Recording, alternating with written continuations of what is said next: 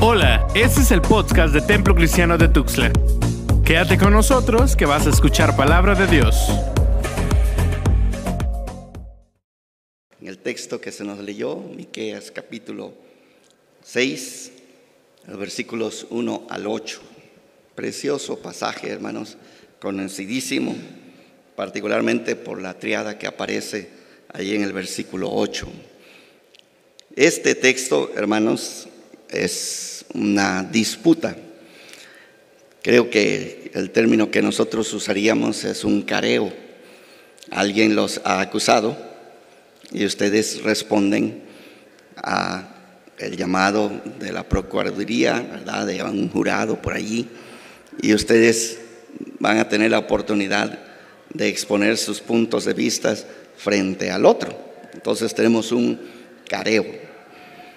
Miqueas capítulo 6, versículos del 1 al 2 es donde se nos presenta. creo yo que esto es una manera muy particular del profeta y Miqueas de verdad es uno de esos profetas que se expresa fuerte contra el pecado de Judá. y tiene pues para nosotros como un teatro, una ficción si ustedes quieren, donde está la corte y allí está respondiendo nuestro Dios en esta controversia con Israel. Los versículos 3 al 5, Jehová presenta su caso. Jehová ha sido fiel, de una manera generosa, mientras que Israel, y me, gusta la expresión, desde Sitín hasta Gilgal. Tal vez una manera de expresar lo que nos tocaría a nosotros, ¿verdad? La acusación. Dios ha sido fiel desde el día que nacimos hasta el día que muramos. ¿sí? desde Sittim hasta Gilgal, este pueblo de verdad ha sido un pueblo rebelde. Y luego tal vez vale la pena observar que está dirigido a este hombre, oh hombre, le va a expresar que en hebreo sería la palabra Adán. En un punto, como hemos leído los salmos, el 24, el 15, estas palabras están dirigidas a Israel. Pero aquí en Miqueas no están dirigidas exclusivamente a Israel, sino a Adán, que entonces nos incluye también a nosotros. Porque Dios no solamente ha sido fiel a Israel, pero también a nosotros, los que estábamos lejos de Dios, sin ninguna esperanza, nuestro Dios también ha sido fiel. Y luego llegamos al versículo 8, este versículo que contiene pues esta triada y tenemos esta pregunta que se va a hacer de una forma diferente a lo que se dijo en el versículo 6, versículo 6 y 7, se nos ofrece lo que sería una falsa respuesta. ¿Sí? Ante las demandas de nuestro Dios, ¿Cómo deberíamos de responder? Y la manera como lo va a poner el texto bíblico, creo que ah, lo podríamos traducir. La respuesta a nuestro Dios no tiene nada que ver con las cosas que nosotros tenemos. ¿Sí? No tiene que ver con las propiedades, las posesiones que nosotros tenemos. No podemos responder adecuadamente ante nuestro Dios, a este Dios que ha sido muy generoso con nosotros. Y allí, hermanos, el versículo 4, vean ustedes, están tocando la roca de la tradición de Israel, porque yo te hice subir de la tierra de Egipto, ¿sí? Allá, yo soy el Dios del éxodo y de la casa de servidumbre te redimí. Ese es el centro de lo que Dios ha hecho por Israel. Si ustedes quieren traducir esto en el Nuevo Testamento, tendríamos que referirnos a la muerte y resurrección de nuestro Señor Jesucristo, como Juan 3:16 lo pone, porque de tal manera amó Dios al mundo que dio a su Hijo unigénito. Esto es lo que Dios ha hecho. Y ahora en el careo, ¿verdad? Está encarando a Israel, está encarando al hombre. Y le dice, ¿verdad? Ah, esto es lo que yo he hecho. Entonces, la respuesta, y es falsa la respuesta, ahí en el versículo que nos interesa, ¿verdad? Los versículos 6 y 7, ¿con qué me presentaré ante Jehová? Y adoraré al Dios Altísimo. Me presentaré ante Él con holocaustos. Hubo un pleito allá atrás, hermanos, entre los teólogos, que fue resuelto finalmente con un libro que escribía Walter Zimmerli, La ley y los profetas, porque se opuso los sacerdotes contra los profetas. Y nosotros que somos protestantes, nos identificamos no con la ley, sino nos identificamos más con los profetas. Nos gusta pensar de nosotros que somos proclamadores de la palabra de Dios. Y entonces estamos en pugna entre los estudiosos de la palabra de Dios. Y se resuelve ahí, particularmente en el Salmo 51. ¿Qué es lo que yo le ofrezco a Jehová? Holocaustos, ofrenda del todo quemada. ¿Cómo? ¿Cómo respondo verdaderamente al Señor? Y aquí el profeta nos dice, ¿verdad? Con holocaustos, con becerros de un año. Estamos hablando de lo mejor que ustedes pueden traer a la casa de Dios para ofrecérselo a nuestro Dios. De lo mejor, hermanos. Y el versículo 7 dice, se agradará Jehová de millares de carneros si ustedes estudian la historia de la dedicación del templo. Salomón va a sacrificar ahí mil cabezas de res. Un gran, gran evento. Y aquí se nos recuerda, o diez mil arroyos de aceite, tanto de ofrecer a nuestro Dios. Y luego viene una de esas tradiciones antiguas porque existió un dios de nombre Moloch, que era un toro, en, en los ídolos, ¿verdad? Tiene sus patas delanteras así, y es allí que era el altar donde alguna vez la humanidad creía que si sacrificábamos al primer hijo que nos nacía, primer hijo varón, habría que sacrificarse allí a Moloch como pago de nuestro pecado. Y aquí lo tenemos como si Dios mismo estuviera diciendo, ¿verdad? Daré mi primogénito por mi rebelión, el fruto de mis entrañas por el pecado de mi alma. Y viene la respuesta del versículo 8. Oh hombre, Él te ha declarado lo que es bueno y qué pide Jehová de ti.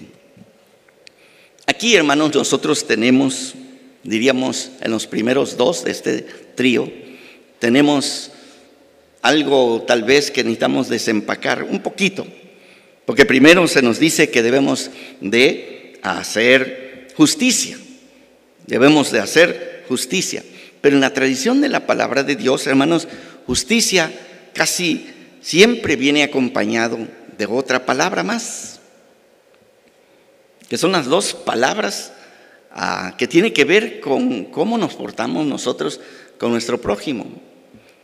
Hacer justicia y la otra palabra sería juicio. Justicia y juicio. Cuando oímos juicio nosotros tenemos problemas porque estamos pensando de la corte y de la decisión del juez. Pero aquí juicio no tiene nada que ver con eso en específico, sino tiene que ver con cómo nos comportamos nosotros con el prójimo, ¿sí? De manera leal, justa, pareja, ecuánime, como ustedes quieren ponerlo. Y luego el segundo que tenemos, otra palabra muy, pero muy importante, no he leído todavía, pero me conseguí en uno de esos viajes que hice allá a Estados Unidos y fui a una segunda. Me alegró ver un libro sobre la palabra que tenemos aquí, traducido como misericordia, a la palabra Geset, la hija de nuestro hermano Samuel, ¿verdad? Cheset es la palabrota grande, hermanos. Pero tampoco viene siempre sola, seguido viene con otra palabra que aquí no aparece, que sería la palabra fidelidad o verdad, vienen juntas, Gesed y Emuna, juntas. ¿Cómo debemos de responder a nuestro Dios, hermanos? Debemos de responder, pues, con juicio y con justicia. Y debemos de responder con misericordia y con verdad. Sería tal vez una manera de traducirlos. Estas palabras, estas, ah, estos pares, completarían el trío que tenemos en este texto. Y la pregunta sería, y es donde quiero concentrarme para ustedes lo que queda del sermón, sería este asunto que dice, y humillarte ante tu Dios, humillarte ante tu Dios. Lo que tenemos aquí, hermanos, en este texto en particular, nos lleva a, varios aspectos que necesitamos considerar. La primera es la idea de caminar. Lástima que mi Biblia en español no lo saca así bien claro, pero ahí, ahí está. Usted y yo debemos de caminar, ¿sí?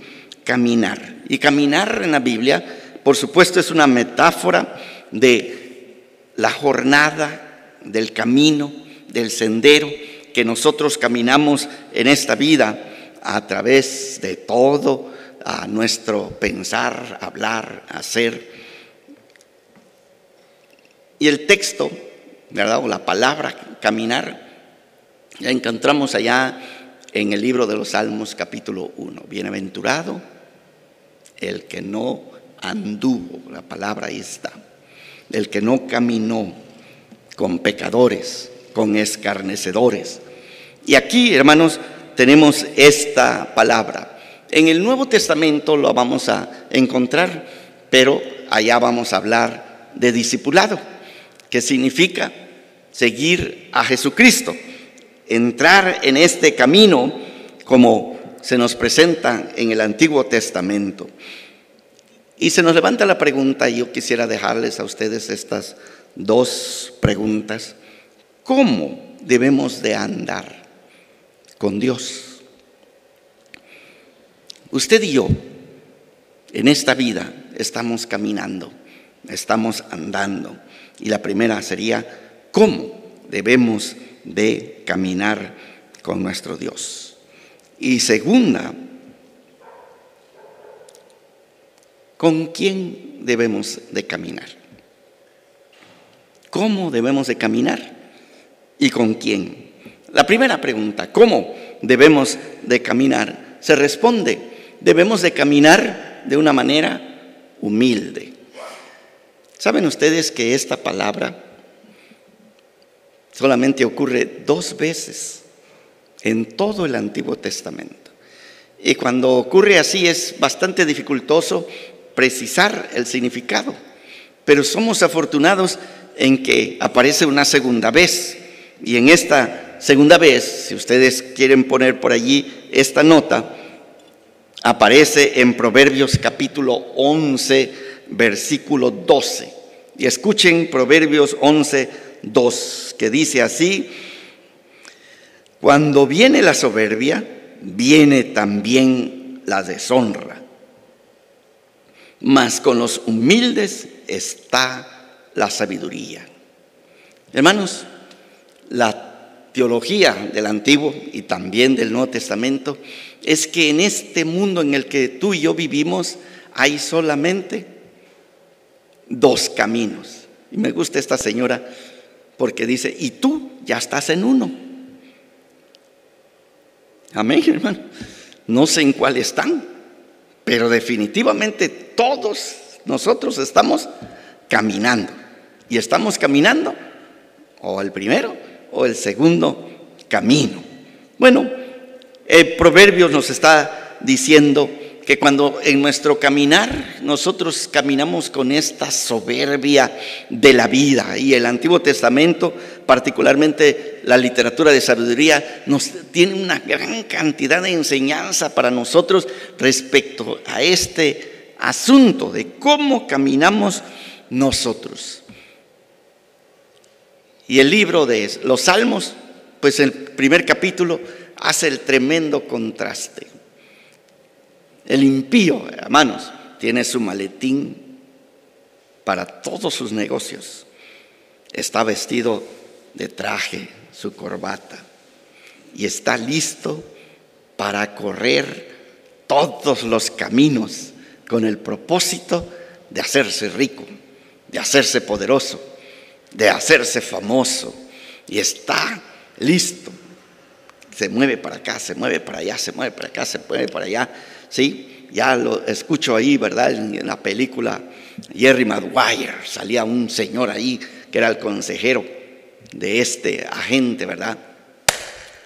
Levántate, ya amaneció, vamos, es un buen día, vamos a trabajar. Salmo nos va a decir, ¿verdad? Por demás os es que os levantéis de madrugada y que vayáis bien tarde a reposar, porque Jehová dará su sueño al gusto. Pero el impío, hermanos, es como el tamo precisamente que está aquí, que está aquí, que está, se mueve, hermano, se mueve, se mueve, se mueve. Pero en todos estos movimientos nunca tiene el tiempo para detenerse y hablar con Dios. Nunca tiene el tiempo para reflexionar la palabra de Dios, o como lo pone la Biblia, para meditar de día y de noche. El tremendo contraste al sabio, que es como un árbol plantado. Un árbol plantado no va a ningún lugar, hermanos. Está donde está. No anda corriendo pero está conectado a las corrientes de agua y por eso da su fruto en su tiempo.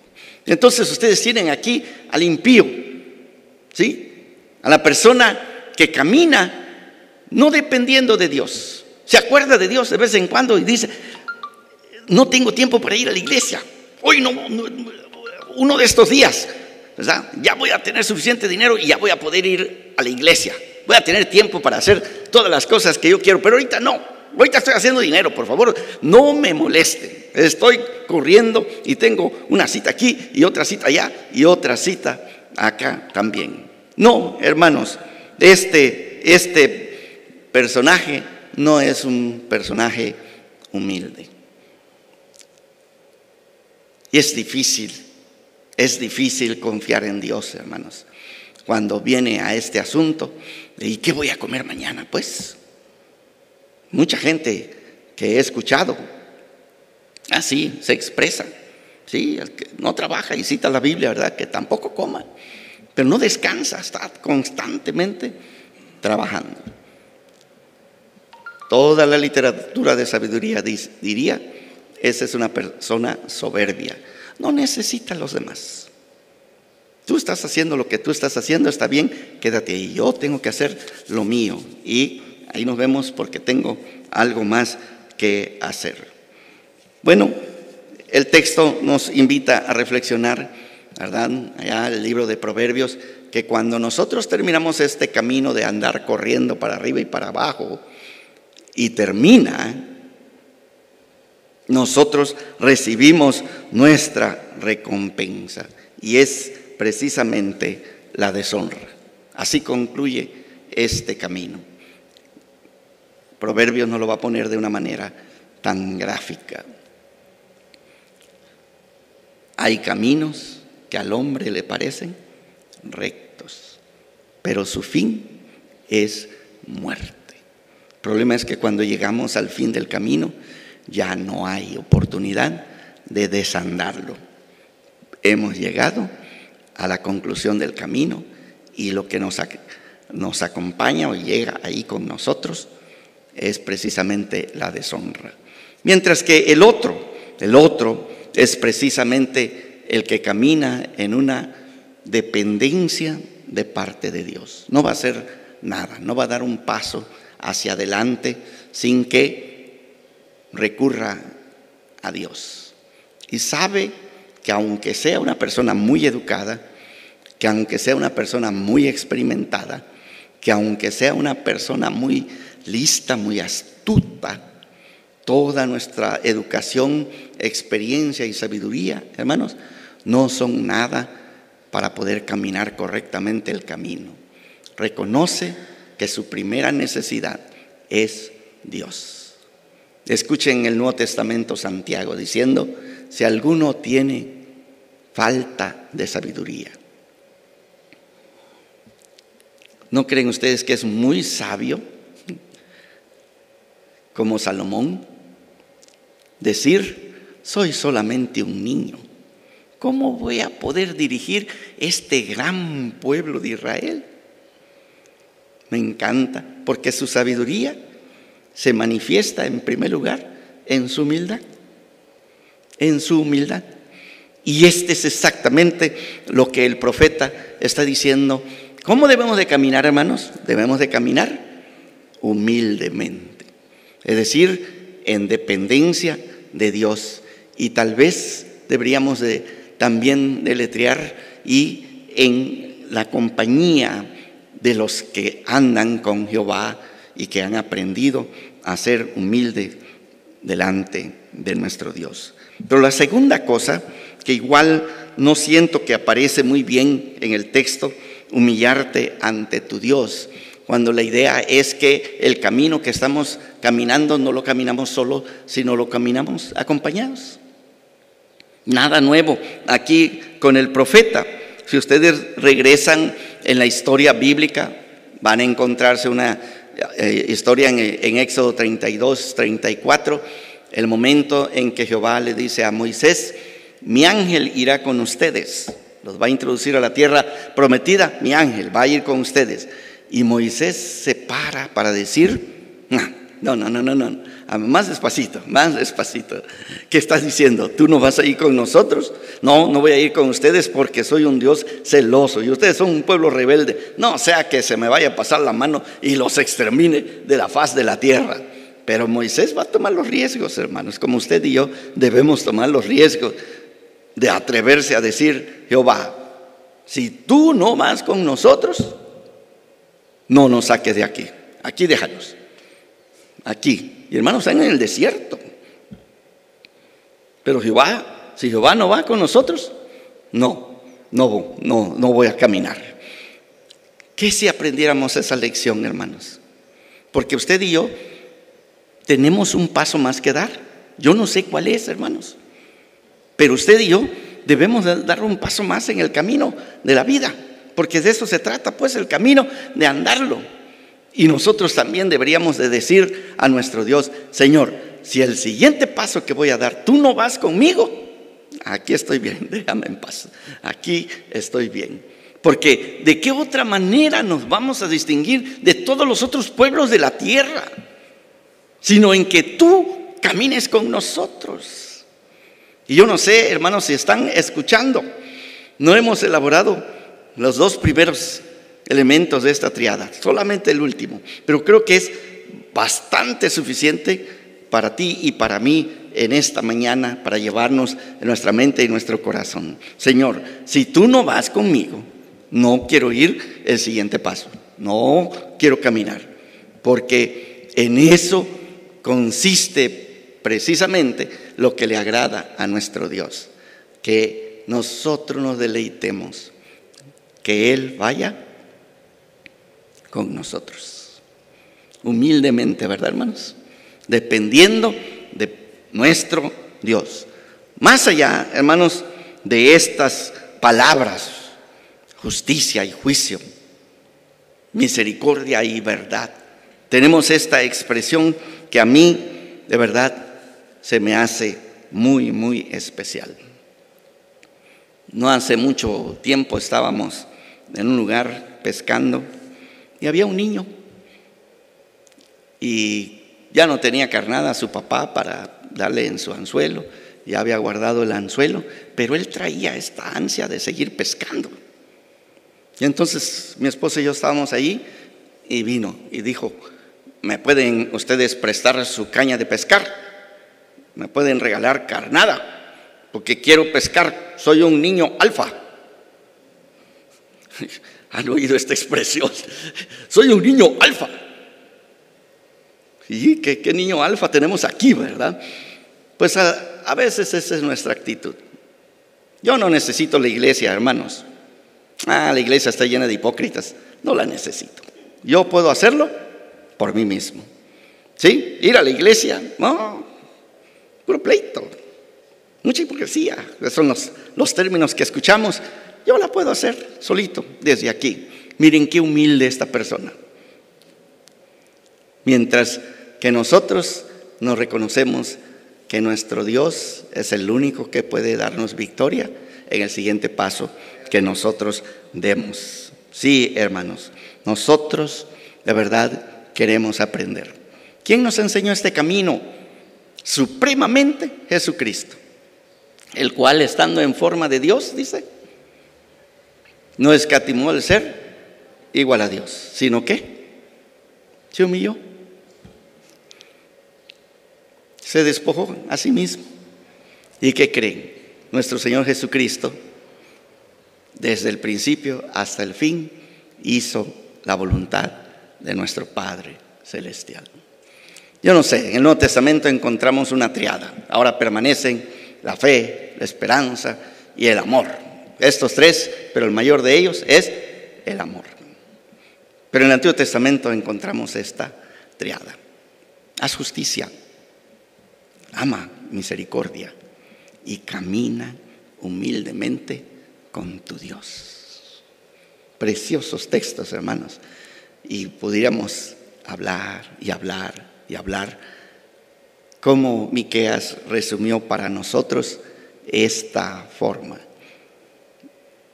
Y concluyo. No sé cómo interpretar, hermanos. Ayúdenme.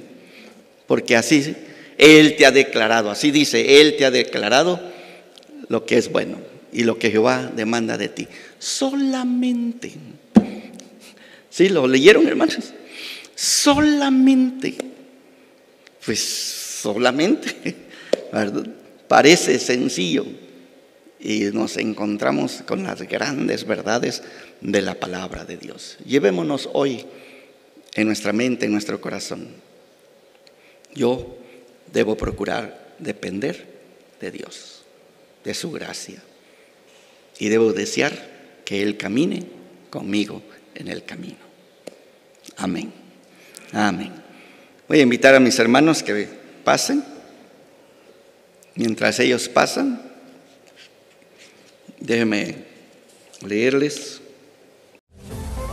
Esto fue el podcast del Templo Cristiano de Tuxtla. Recuerda que tenemos nuevos episodios cada semana. Dios te bendiga.